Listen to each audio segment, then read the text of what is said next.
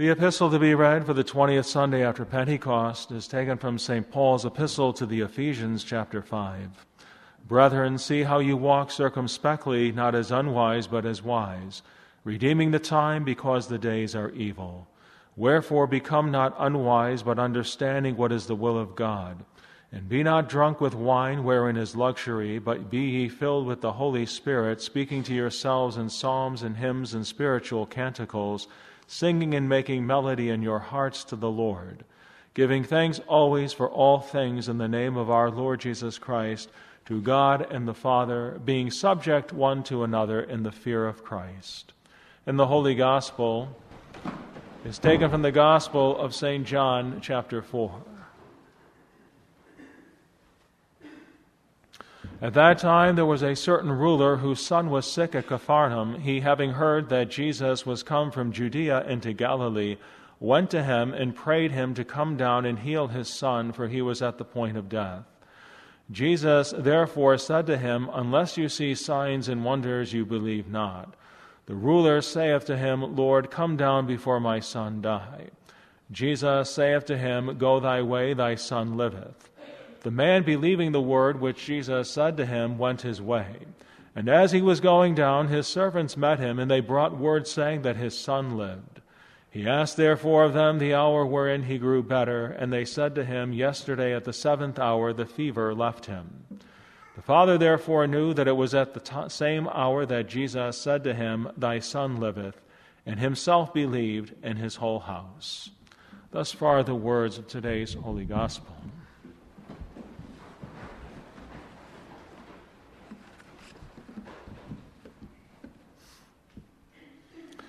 Jesus therefore said to him, Unless you see signs and wonders, you believe not. Words taken from today's gospel in the name of the Father, and of the Son, and of the Holy Ghost. Amen.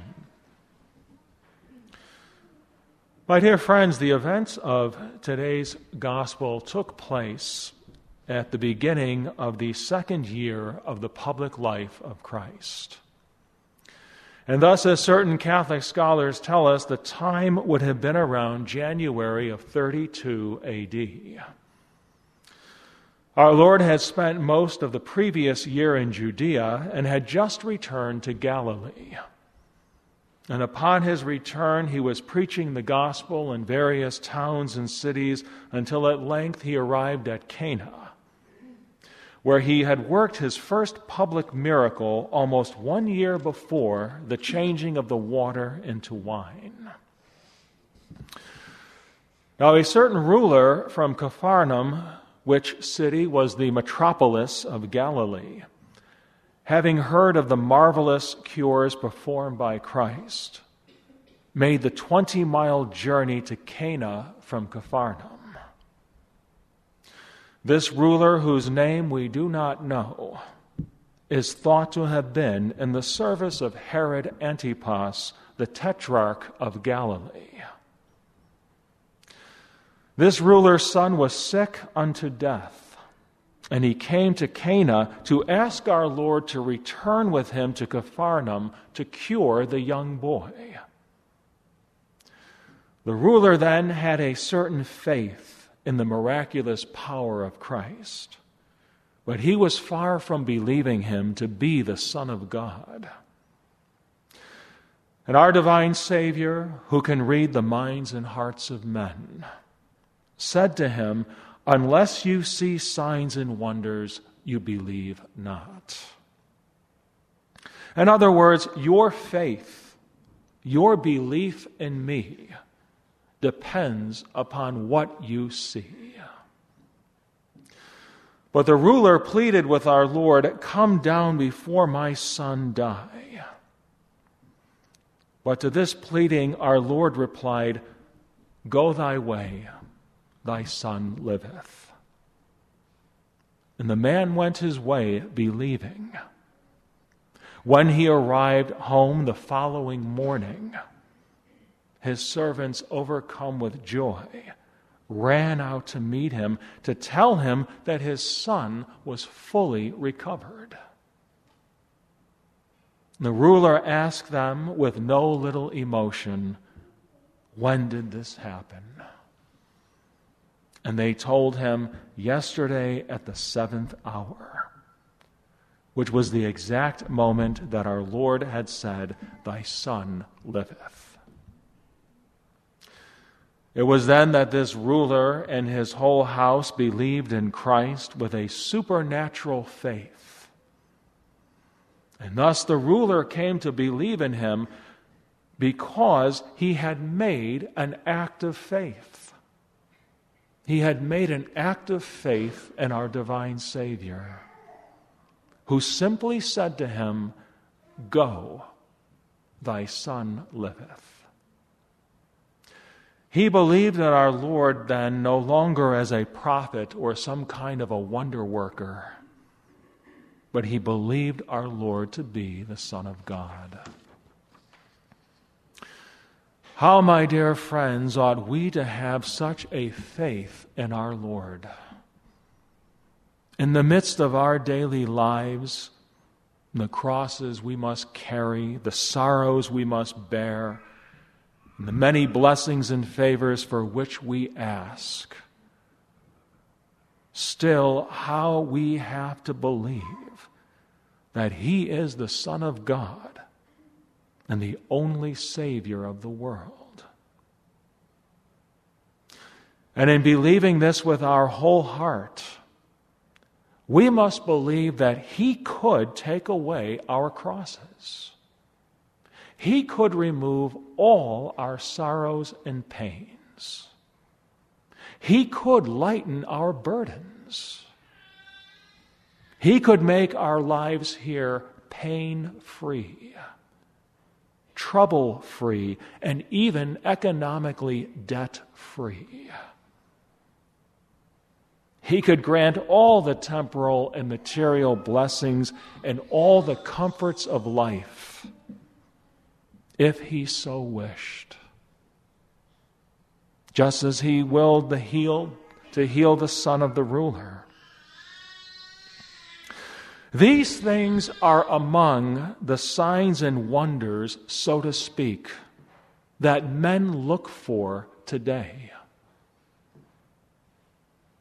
But if our divine Savior does not grant such things, it is only because he knows in the depths of his infinite wisdom that such crosses, sorrows, troubles, and burdens are good for our sanctification and our eternal salvation. How good God is. And how much does the Sacred Heart of Jesus love each one of us? That He only grants, He will only give what is truly good for us and our eternal salvation. How then ought we who are truly blessed among billions of people with the one true faith, how we ought to believe in Him, how we ought to trust Him beyond measure, and to love Him all the more so that no matter what sufferings and hardships occur, either in our personal life or in the world around us, we are not given to a complaining spirit. We are not given to a sadness of soul or to a questioning of the providence of God. But rather, we are given to a humble and patient resignation, and to a peace of soul. When we are faced with struggles or difficulties that we just don't understand why. It's at times like that, my dear friends, that we have to make an act of faith. We have to make an act of confidence in Christ.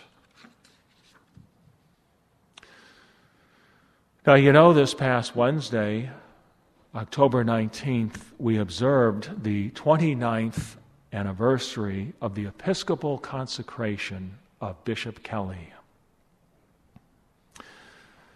Bishop Kelly was consecrated a bishop that day in 1993 by Bishop Alfred Mendez, a Catholic bishop who truly loved God and the church.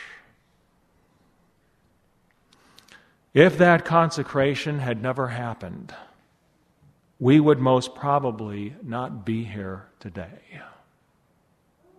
I certainly would not be standing here before you as a priest and a bishop. But did you know, my dear friends, that Bishop Kelly's consecration almost did not happen? And from a human point of view, it certainly seemed that it would not happen. For you see, Bishop Mendez became seriously ill at the beginning of October of that year. In fact, he was so ill that on October the 2nd, he was rushed by an ambulance to the critical care unit of a San Diego hospital. Father Jenkins in Cincinnati got word of this and immediately called the then Father Kelly. Father Kelly listened as Father Jenkins informed him of Bishop Mendez's condition. When Father Jenkins had finished, Father Kelly simply said to him, God's will. And then he said this If the bishop dies, it will be clear that God did not want this consecration. Father Jenkins boarded a plane the very next day for San Diego to anoint Bishop Mendez, to give him the sacrament of extreme unction and the apostolic benediction. This he did, as well as anointing another man in the critical care unit whose family had approached Father in the hospital and asked him to do this.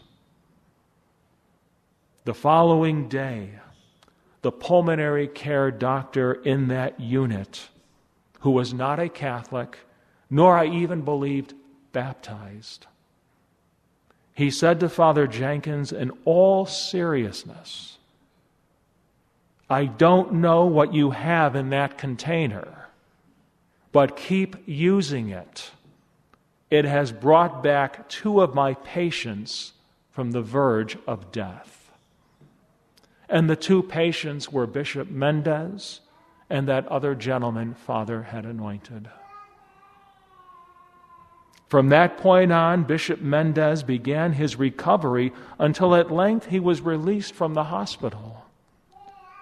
He was back at home on October the 11th, the feast of the divine maternity of Our Lady.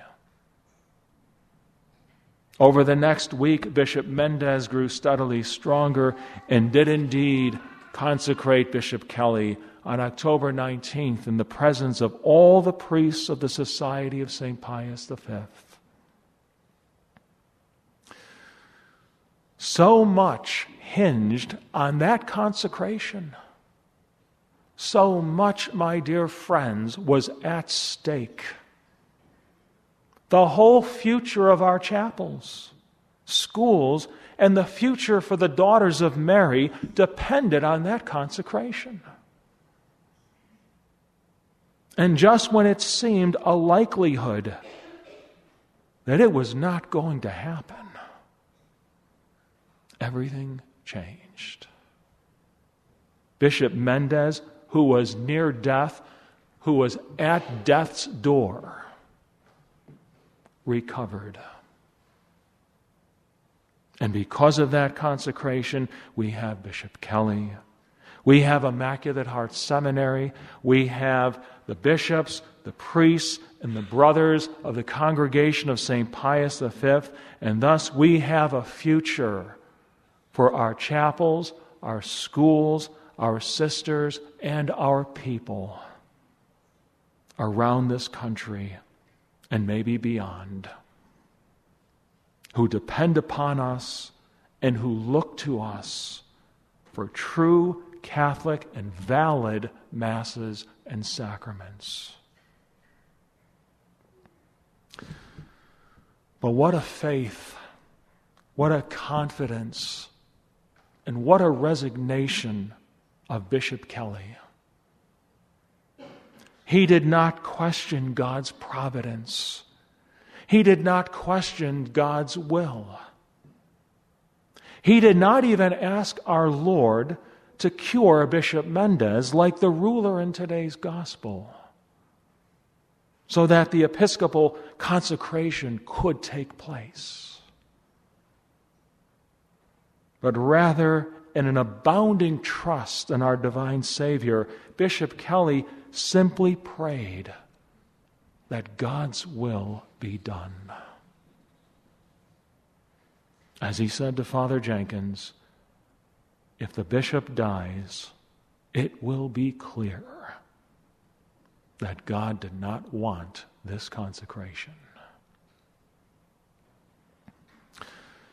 In your gratitude, my dear friends, I ask that you please continue to remember Bishop Kelly in your prayers.